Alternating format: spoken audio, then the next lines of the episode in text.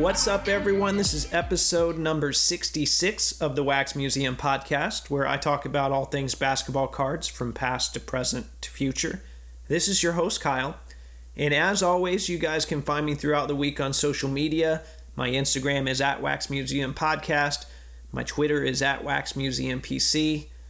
I hope everyone is doing well. I hope everyone is staying safe.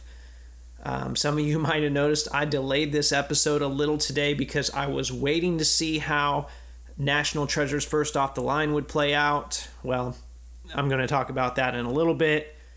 Then I delayed it a little bit more because there's some sort of truck or generator or something running in my neighborhood and it's been nonstop. Finally, I just decided, you know what, I got to get this thing recorded. So hopefully there's not too much background noise. I've got some vintage basketball talk for you guys later today. I'm very excited about that. That's going to be the main feature. Before I get there, though, I want to take a few moments to talk about the upcoming National Treasures release because we did get a checklist either yesterday or the day before. And then the First Off the Line Dutch auction was this morning. So I talked about last year's release in episode 8. And I felt like, at that point, it was appropriate to pair that discussion with a conversation on group breaking. And because one thing, when I looked at last year's release, one thing that really stood out to me was the sheer amount of Luka Doncic cards that were included in that product. He had the most cards for any player in the release last year. And my overall assessment was that the 2018-2019 product was a sticker dump that used Luka and the overall appeal of the rookie patch autos to drive the product. Now, having rookies drive a product is nothing new, but I felt like Panini really mailed it in on that release, and they got pretty lazy with the other parts of the checklist. I speculated last year that this would drive the price of boxes up, and I talked about the role group breaking played in all of that. So basically, my take was that group breaks were originally designed to help people that were priced out of individual box breaks. Panini saw the opportunity and the popularity with these and continued to churn out more and more high-end products. And what originally started as a solution to a problem created an even bigger problem or more problems in the long run. So that was what I had to say about 2018-2019. Blowout has their pre-sale page up already for the new 2019-2020 product, and they have a 4-box case listed for $17,500. And each one of those 4 boxes is slated to include the following: 8 autographs or memorabilia, 1 base or parallel, and 1 printing plate. Now, at the risk of sounding like a broken record, I looked over the 2019-2020 checklist, and it feels like I could just copy and paste the same critique, although I do have a few more things to add. I feel like this is yet another sticker dump that relies too much on the appeal of the ever-popular RPAs. And then this year, there are some new twists, so let me break those down real quick. As you guys know, Zion's going to be the main chase of the product. If you haven't seen the RPAs yet, I know they've been showing them off on their social media. It looks like they're acetate this year. Now, look, I love the look of acetate cards in general. One of the problems with them, though, is that they can scuff easily. And I hope that a lot of these don't come out of the product scuffed up. But anyway, someone on the Blowout forums did a little number crunching and revealed the following. There are 152,112 total cards in the production of this product. 1,135 of those are Zion. So the odds of hitting a Zion in general, that's anything that could be just base cards, jerseys, or the RPAs, right? So the odds of hitting one are roughly 0.75%. Now, when we're looking at autographs, that would be just 503 of those 1,135 cards, which is a little less than half, meaning the odds of hitting a Zion auto are 0.33, which for hobby, from what they said, would be one in every 13 and a half boxes. So it looks like hobby boxes are going to cost anywhere between $4,000 and $5,000. And again, that's just going off some of the pre-sale numbers. I looked at some of my notes from last year's episode, and hobby boxes were selling in the $1,400 range. And to me, it was a major bloodbath then. But wait, there's a bonus. So looking at the checklist, I noticed a number of the cards have two capital letters by the card name. BC. Well, what does BC stand for? Well, in the Panini world, BC stands for blockchain. And we don't have a lot of information about what this will look like, but we have seen it in some of the recent football boxes. From what I understand and from what I can see, they were in Flawless. These were bonus hits, meaning they're not replacing anything that was supposed to come in a traditional football box. And I don't know if this is how the basketball will work, but this is what we have to go by so far. These were redemption cards that contained a code for a digital blockchain card, so there's no physical version, that you could, quote, add to your digital collection, showcase to the world, or sell or auction for money. And there are about 100 of these football redemptions currently listed on eBay. There are over 700 sold listings. The highest sale, according to eBay, was a Patrick Mahomes shield that it was clearly labeled as blockchain, and it sold for about $700. I've seen other Mahomes that sold in the $200 range. Look, I really don't get it, but that doesn't change the fact that it's happening. And, I figure, Panini, it's probably cost them next to nothing to do this. And if people are only going to be able to buy and sell those on the Panini, to buy and sell those on the Panini website, I figure Panini's getting a cut of every sale. So that's, fairly interesting. I can't imagine that basketball collectors will be all that interested in these, but you know what? If you can pull one and can somehow use it to help lick your wounds, more power to you, right? Now, if all of that doesn't get you excited enough and you have a little more money burning a hole in your pocket, Panini fired up the good old National Treasures Dutch oven this morning, and things started off at $30,000.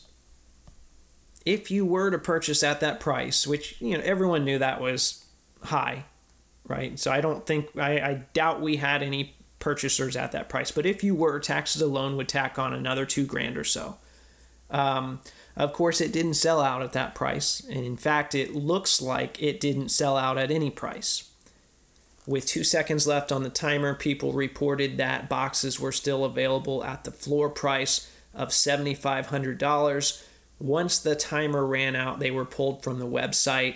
As I mentioned earlier, I delayed this episode a little so I could talk about this. I honestly thought they'd sell out. I thought they'd probably sell out before the floor price, but, it was a complete guessing game. And with the assumption that these didn't sell out, we really don't know what's going to happen to them. And so I'll try and give you an update on social media if I figure anything out. Maybe once I publish this, we'll have some information. But so far, we haven't seen anything. So what were they trying to sell for this cost? What was so special about First Off the Line this year? Well, let's hear it straight from Panini's press release. So I'm going to read from that real quick. And it said, "It's arguably the most anticipated NBA trading card release ... ever. Panini America's 2019-20 National Treasures Basketball First Off the Line Premium Edition will launch Thursday in what promises to be a bona fide online shopping spectacle. And for good reason." Let me interject here. It was quite the spectacle. Let me continue. "The special First Off the Line edition of 2019-20 National Treasures Basketball is loaded with special content that will not be available anywhere else. On average, each box will deliver one Stars and Stripes rookie patch autograph numbered to 30 or numbered to 3, 8 autographs or memorabilia cards numbered to 99 or less, a printing plate 101, and one base or parallel card numbered to 99 or less." And then it closes in all bold letters, "Newsflash, more than half the First Off the Line boxes will deliver both the Stars and Stripes RPA and a traditional RPA or RPA parallel numbered to 99 or less." End quote. something to think about real quick. If those first off the line boxes have first off the line and traditional RPAs in them, where are they getting those traditional RPAs? You know, where are they getting pulled from? Well, it would have to be the hobby boxes. So that was kind of interesting. I can't tell you with any certainty where all of this is headed. I can tell you that compared to the history of the hobby, a lot of the stuff we've seen lately is not normal. So those of you that are new, please just keep that in mind. You know, I don't even know when I'm telling you that what exactly that's going to mean for the future, but just try to keep that context in mind, that what we're seeing is not normal. I was reading some more commentary on this. One blowout poster likened it to the crypto movement in 2017. I thought that was an interesting post, so I want to read that real quick. He said, "Prices keep going up, and we, the people who have been in this and studied it the longest, know it isn't based on anything other than speculation. Not only are box prices going up, they're accelerating upwards. It's the greater fool theory. Breakers might be able to buy this and do okay. There's no other way to actually open a box of this and do well other than being 1 in 100 boxes lucky. So what will happen is that people will buy boxes and look for a greater fool to sell them to. It's worked for the past few years. But at some point, those people who bought Bitcoin at $19,000 couldn't find the next fool to sell them to.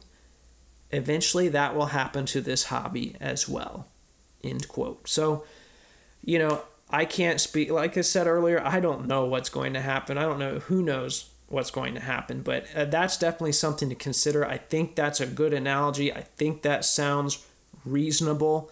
Only time will tell. But for the time being, for those of you that just want to pick up a few cards of your favorite team or your favorite player, I feel that buying singles is probably the best route. I do fear that a lot of sellers are going to try and pass the cost of their breaks onto the secondary market. One of my friends, Jason, commented on that. He said, "It's a lesson a lot of the new money in the hobby is going to learn. There is no direct correlation between singles prices and box prices. Just because you spend $5,000 on a box does not make a Glenn Rice sticker auto worth more than $10.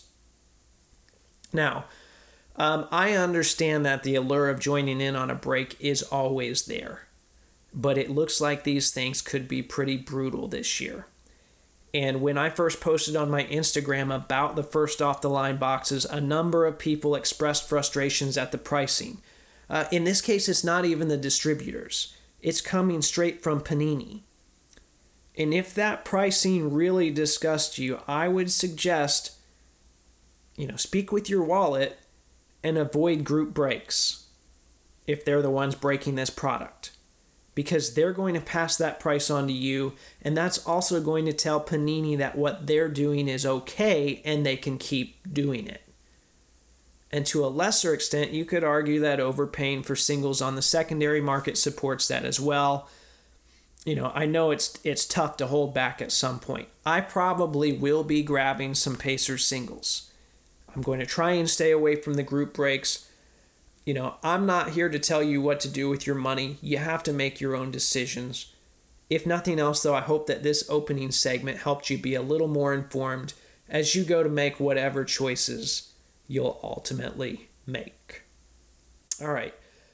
Switching gears, that was the present and future element of this week's Wax Museum podcast. Now it's time to pivot and talk a little bit about the past.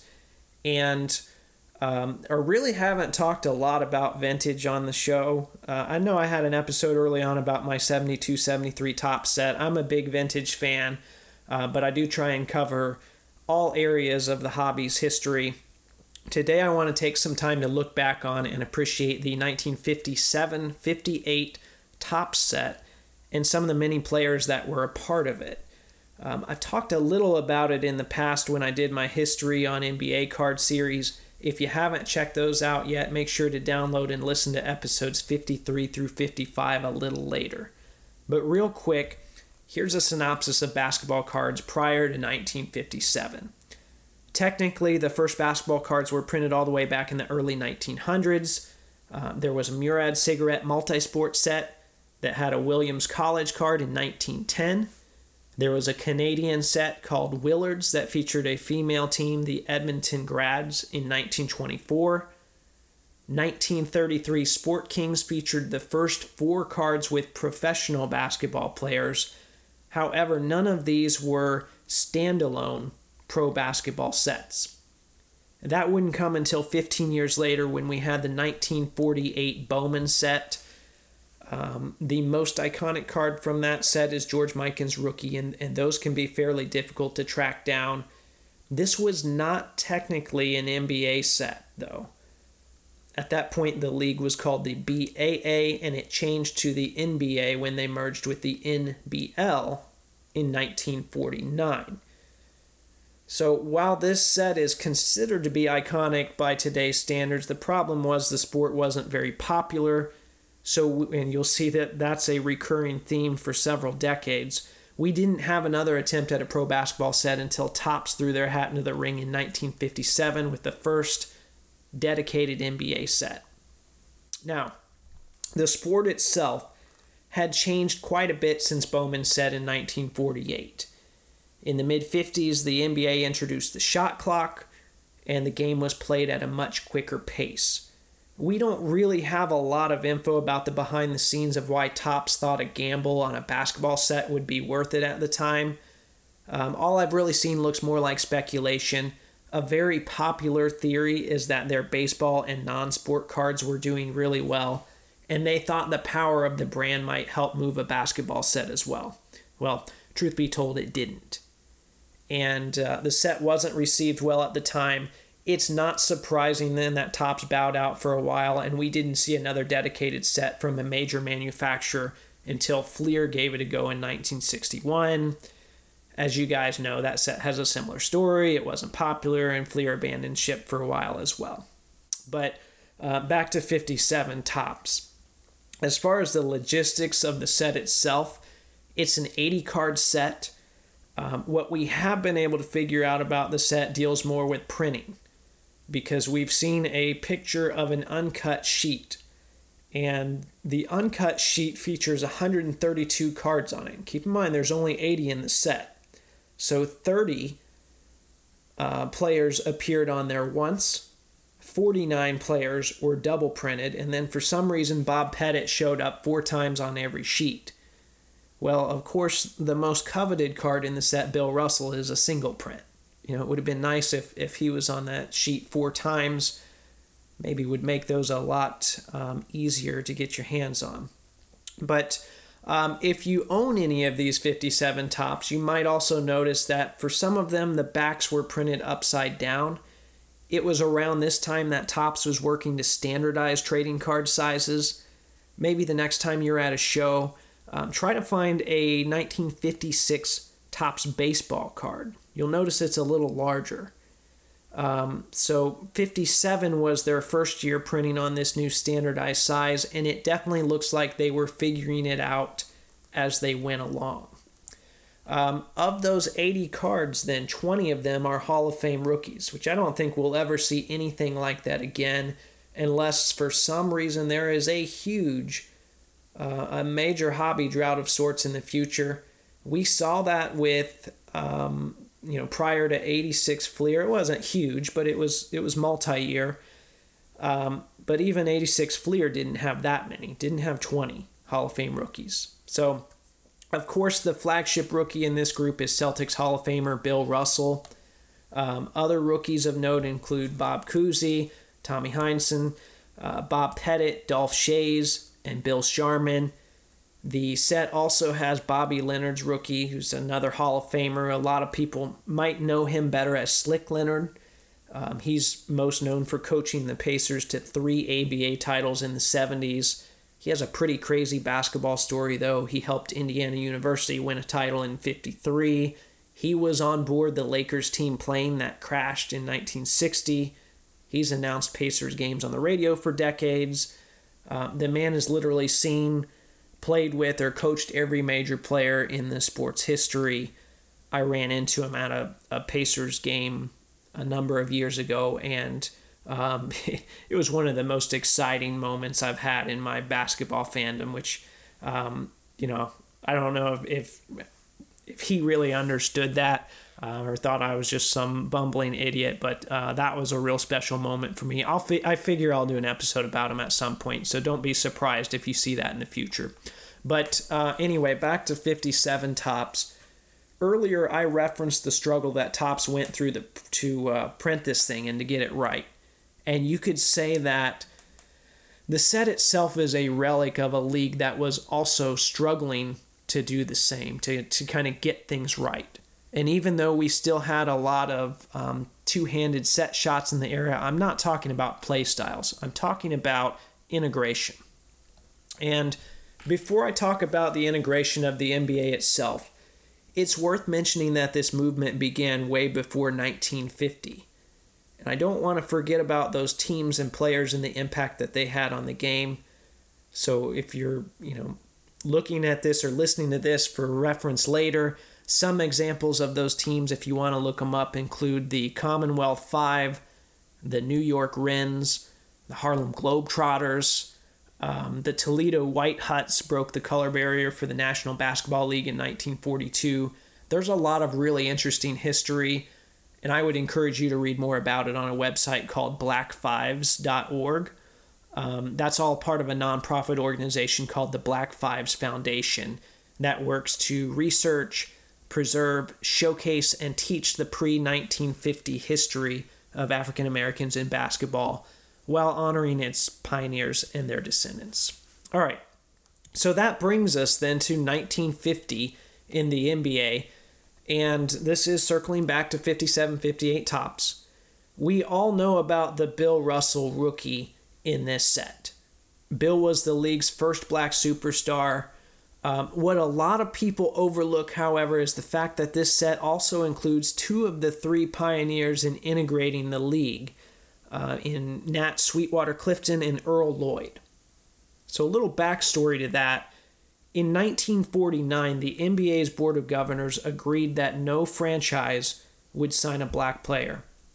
And this was then revisited the next year because you had several teams, I think most notably the Knicks and the Celtics, that expressed interest in adding black players to their rosters. And one of them, the Knicks, even threatened to leave the league if they couldn't. And I don't know if this was a social movement so much as it honestly, from what I've read, they felt like it could give them a competitive advantage. So anyway, the owners revoted and integration was approved 6-5. So once that pathway was cleared, you had three black players that were then allowed to play in the league that year. You had Chuck Cooper, who was the first black player drafted. You had Nat Clifton, who was the first black player signed.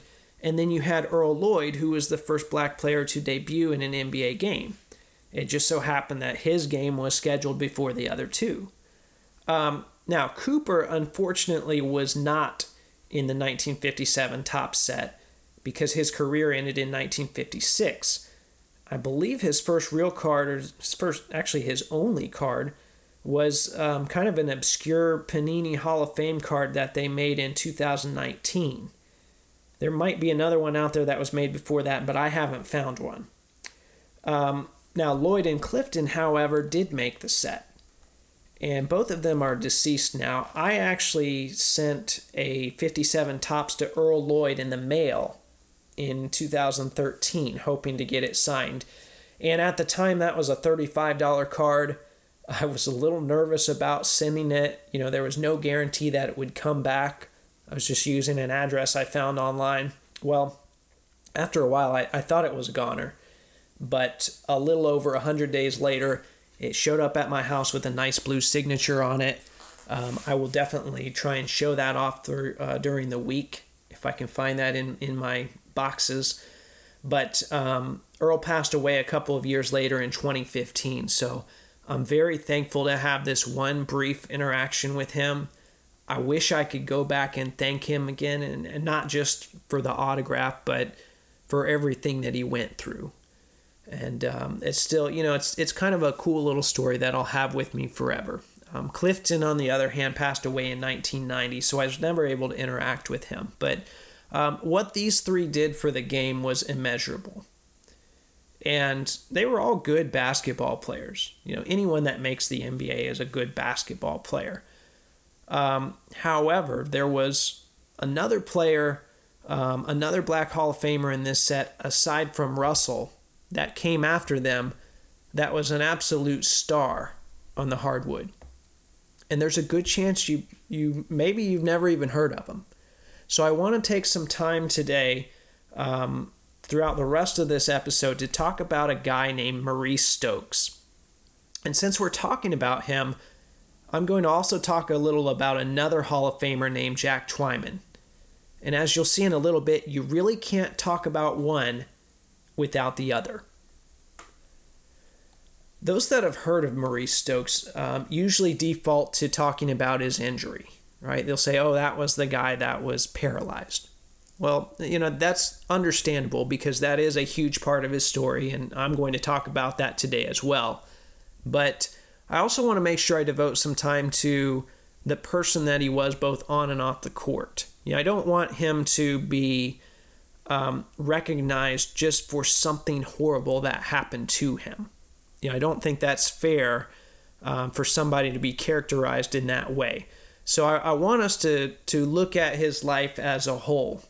A lot of my source material is going to come from a number of different websites, as well as a book I read titled An Unbreakable Bond, The Brotherhood of Maurice Stokes and Jack Twyman. And that was written by a guy named Pat Faribault. All right. So here's a little bit of background on Maurice Stokes. Maurice Stokes was born in the Pittsburgh area, and he went to a high school in that area called Westinghouse High. And it's been noted that he was a bit of a late bloomer on the court. So as his high school days drew to a close, he really only received about 10 offers from college coaches. And he chose to go to school at a college called St. Francis University, which is a small little school outside of Pittsburgh, located in a place called Loretto, Pennsylvania. Stokes himself was a pretty big guy, especially for this era. I've seen several different weights listed, but they all hover around him being 6'7" and 240 or 250 pounds. And to help put that into perspective, LeBron James, who's a big guy as well, as you guys know, is currently listed as 6'9" and 250 pounds. So during Stokes' 4 years at St. Francis, he averaged almost 22.5 points per game. And rebound stats weren't tallied during his first season, but he ended up with over 1,800 recorded rebounds. And during his senior year, he was voted an All-American, and NBA owners were taking notice. He probably got a lot more attention then than he did coming out of high school. His size and his style of play was unheard of in the NBA at that time. I'll give you one of the quotes from this book that I read. They said, he's fast. He's so fast for a big man that he can bring the ball down the court, and you don't realize the speed he's really traveling. He's much more agile and graceful than Mikan, more on the lines of a Bob Pettit. Now, hearing someone comment about his speed was interesting because coming out of high school, a lot of college recruiters felt he was slow. So that thought kind of changed over time. Another quote from the book states, Maurice was the first versatile big man, one capable of playing guard, forward, or center. A quarter century before Magic Johnson, there was Stokes, a big man who was adept as a ball handler, scorer, passer, rebounder, shot blocker, and defender. It's not a surprise then that this transitioned well to the pro game. We really have to rely on what people who saw him play have to tell us. There's not a lot of footage of him playing. You can go on YouTube. There's a couple of minutes, but that's it. So we really have to rely on the people there that were there to watch him. So like I said, that transitioned well to the pro game. Stokes was picked number 2 overall in the 1955 draft by the Rochester Royals, and that's actually the current-day Sacramento Kings. They moved from Rochester to Cincinnati in 1957. They became the Kansas City Omaha Kings in 72, then the Kansas City Kings in 75, before moving to Sacramento in 85. They won a title in 1951 in Rochester, and that's why the Kings have that little championship tag on their jerseys that we see on some of the higher-end products. It's definitely not because the Sacramento Kings ever won a championship. All right, anyway, another Pittsburgh area player happened to be drafted by the Royals in the next round of the draft. It was a guy that Maurice had played against some kind of playing street ball and just, you know, at rec leagues and that type of thing. I think they did face at some point in high school or college as well, and that was a guy named Jack Twyman. Navigating the league as a rookie was tough enough for each one of these guys, but their experiences were very different because Stokes was black and Twyman was white. Even in the late 50s, it wasn't uncommon for black players to have to stay at different hotels, or teams with black players had to pick hotels strategically. And if restaurants even served black players, they were often served food on styrofoam plates, which was the general sign that, you know, you have to take this to go. You can't actually dine in here. To their credit, from what I've read, a lot of the white teammates that he had did their best to stay away from some of these establishments and look out for him. But that doesn't take away from the fact that it was an incredibly difficult time. And those things, you know, the few things that I mentioned really only scratch the surface when it comes to the racism that these players dealt with. Back on the court, while the Royals themselves were not very good, Stokes and Twyman were. And in Stokes' first NBA game, he scored 32 points, he grabbed 20 rebounds, and he dished out 8 assists. That season, he averaged 16.8 points, 16.3 rebounds on his way to becoming Rookie of the Year. Bob Cousy called him the first great athletic power forward. And Cousy has played with and watched a lot of great power forwards, so that's a huge compliment coming from him. In Stokes' second season, he put up similar numbers. The Royals moved to Cincinnati for his third season. He put up similar numbers once again. And then in the final regular season game of that third season, Stokes was knocked unconscious and hit his head on the court, and he was out for almost 3 minutes. I mean, you guys have seen people take hard hits in today's game. You know, now a player would go to the locker room, they would go through the concussion protocol, and they probably wouldn't return. Well, that was not the case in the 1950s. Instead, Stokes was revived with smelling salts and returned to the game. And then shortly after, he played the first game of the playoffs with a splitting headache. And he performed moderately well, all things considered. However, when it was time to fly back to Cincinnati, he felt very ill. Before the flight, he threw up several times. He thought that he could make it, though, because the trip from Detroit to Cincinnati was a pretty short flight. So about 10 minutes into the flight, though, something was clearly wrong. Maurice was sweating profusely. He was bleeding from the mouth and the ears. He was convulsing.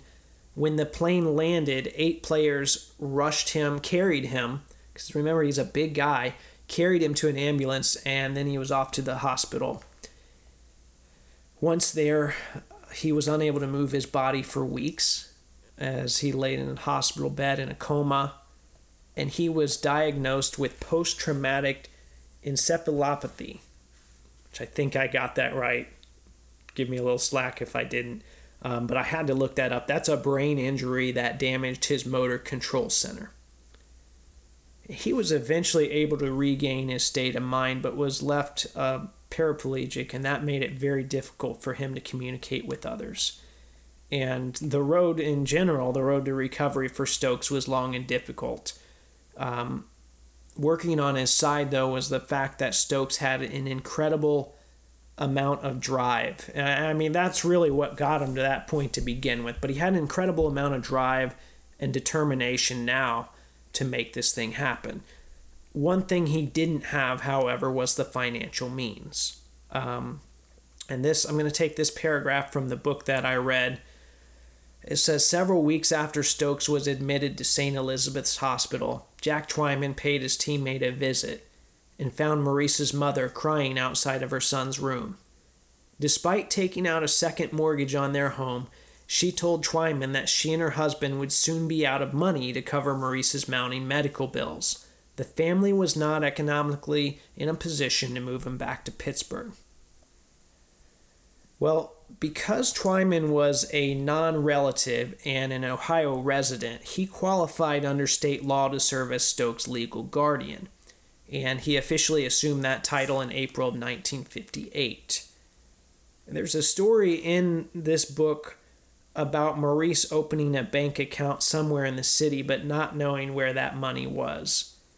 So Twyman decided he would take action. He drove to 9 different banks before he found which one it was, and used that to start paying his teammates' medical bills.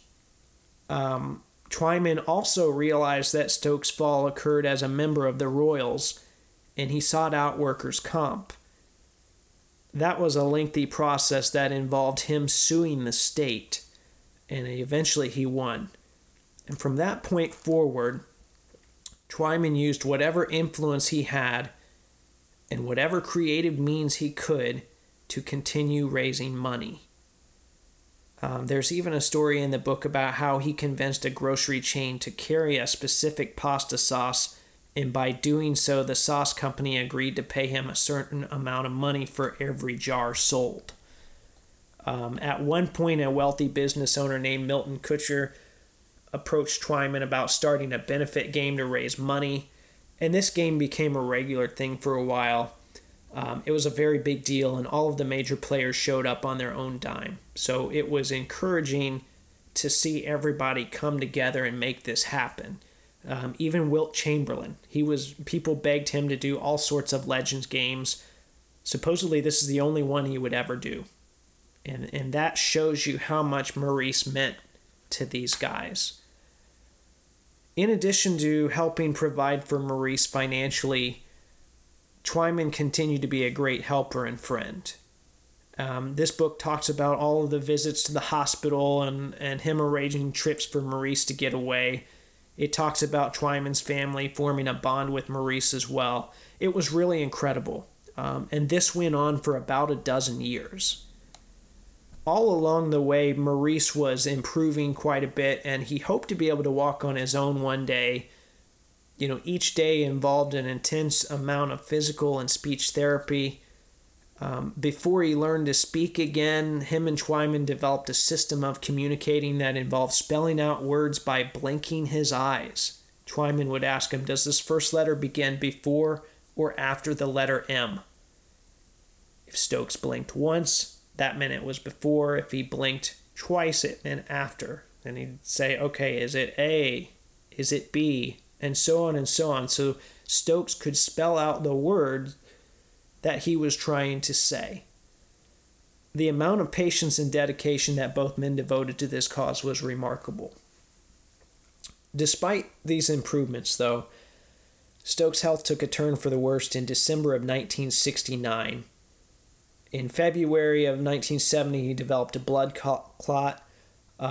In March, he suffered a heart attack, and he died on April 6th at the age of 36.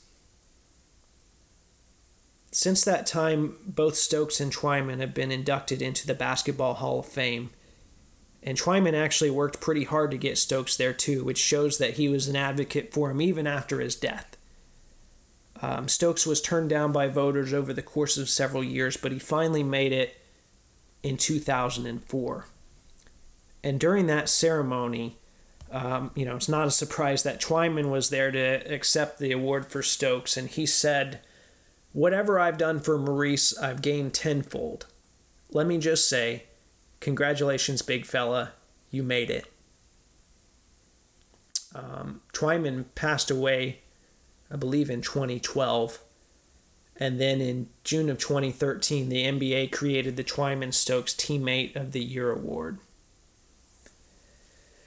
From the basketball card side of things, I'm super excited, really honored to be able to narrate their history thanks to the 1957-58 Topps set.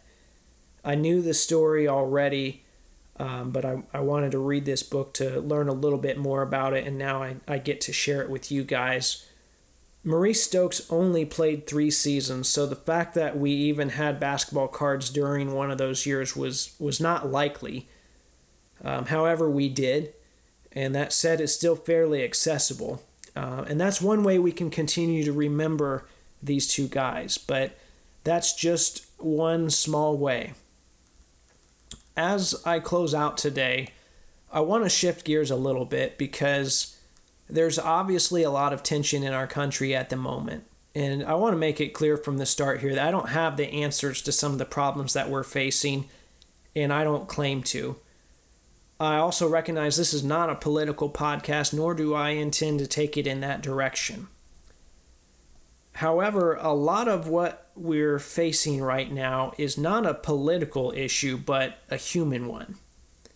And this podcast focuses on a very small segment of human history, and that's the history of basketball, a sport that we all love. And even in talking about 1957 Topps, let's face it, something that's just printed on cardboard, it prompted us to examine the racial climate of the league and the nation in the 1950s. It provided a segue to talk about a white man and a black man that formed a unique bond. The historical and the human components here are inseparable. And I would venture to say that a lot of you guys collect cards, these little relics, right? These little pictures of men playing a game. But you collect cards because the people depicted on these cards have some significance to you. And a lot of these players we collect are current players. I'm sure you've seen it this week, be it through news or social media. A lot of the league's current players and coaches have been using their influence, their power, their platform to communicate the hurt that a lot of people are feeling and have been feeling for a long time. I've tried to understand this some in the past, but it's becoming more clear to me by the day just how ignorant I've been at times. So a lot of NBA players are encouraging us as fans, and more importantly, fellow humans, to use whatever platform and privilege we might have to communicate the same. Maybe if you're a parent, you need to think about what conversations you're having with your kids. In my case, I'm a teacher. I'm always thinking, what can I do now to keep these students safe in the future? What can I do to better equip them to deal with the world that extends beyond the 4 walls of my classroom? And I've tried, but I hope I understand that world a little bit better now, and I hope I can devote my future to understanding that world a little bit better. So I think that this call from these players and coaches to first listen, to examine our situations, and then to consider the areas that we influence, I think these are worthwhile and really mandatory efforts. And normally this is the part of the show where I ask you to, weigh in on a topic and respond. But in moments like this, asking you to post about National Treasures seems pretty trivial. And like I said earlier, I don't have the answers to some of the stuff that's come to a head in the last week. I'm a white dude from the Midwest. I'm constantly learning. What I will say, though, is this. One of the quotes that I read from Jack Twyman this week stuck with me. And, of course, it pertained to his teammate and friend Maurice Stokes. He said, "Maurice was on his own. Something had to be done. And someone had to do it.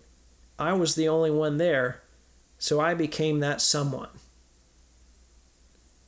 If it wasn't clear before this week, I think it's very clear now. When it comes to the racism that is so prevalent in the United States, something has to be done, and someone has to do it. Listen to the people that are hurting around you. Think about your life right now and the people that you influence. and think about what you can do today to, as Jack Twyman phrased it, become that someone. Until next time, this is the Wax Museum Podcast.